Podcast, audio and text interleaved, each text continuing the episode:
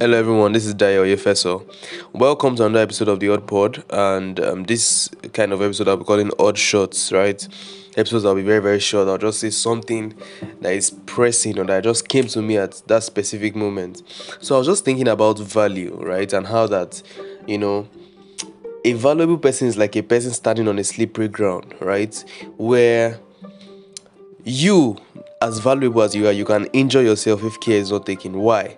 Because I've noticed that the only people that discern valuable people are not just masters or kings.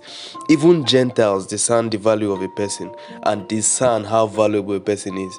And then both of them seek for a valuable person. You see, a valuable person is needed generically, not just needed you know, not just needed by kings, but needed by everybody that can discern the value, right? And the moment a valuable person does not understand that it is important for him to guard his own, you know, um, uh, how do I put this now? To guard his own mind from being, you know, overstretched or stretched to his elastic limit, right? Because people will need you and people will wear you out. People don't really care about you. People only care about what you can give them and what you. Most people don't care about you. They only care about what you can, you know, what value you can offer, right? And that is where the problem is because people that can discern your value to and are not worthy of your value will also be depending on the value.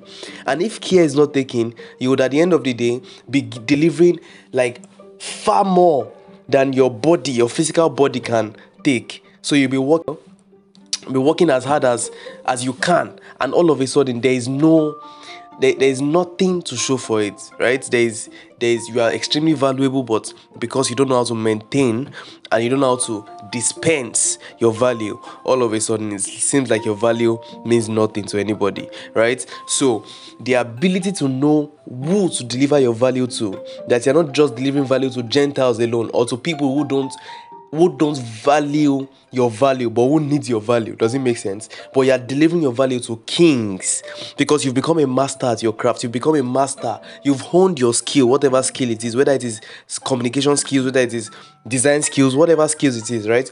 You've honed it so much that you can now begin to work for kings at that level at that point it is very risky because everybody needs you. So you have to know how to filter out the people that are not worthy of your value. And once you can filter them out all of a sudden you start growing spontaneously. You rise like an edifice you know and and yes that's the end of this episode. I hope you got one or two things. Yeah? All right. Peace out See you in the next episode, though. I'll be releasing another episode very soon, so stay tuned. It's a very powerful episode, a very powerful episode, and this one will be more articulated than the last one. You know, the last, the story of Zero, was an amazing episode, but you know, I, I listened to it about four or five times, and I realized that oh, yeah, okay, well, you'll see what I mean in the next episode. It will be different, to be more articulated, and all of that. You know, like I always say, every professional you see now was once an amateur, right? In this school of success, immaturity is permitted. All right, then, I would see you in the next episode. Bye.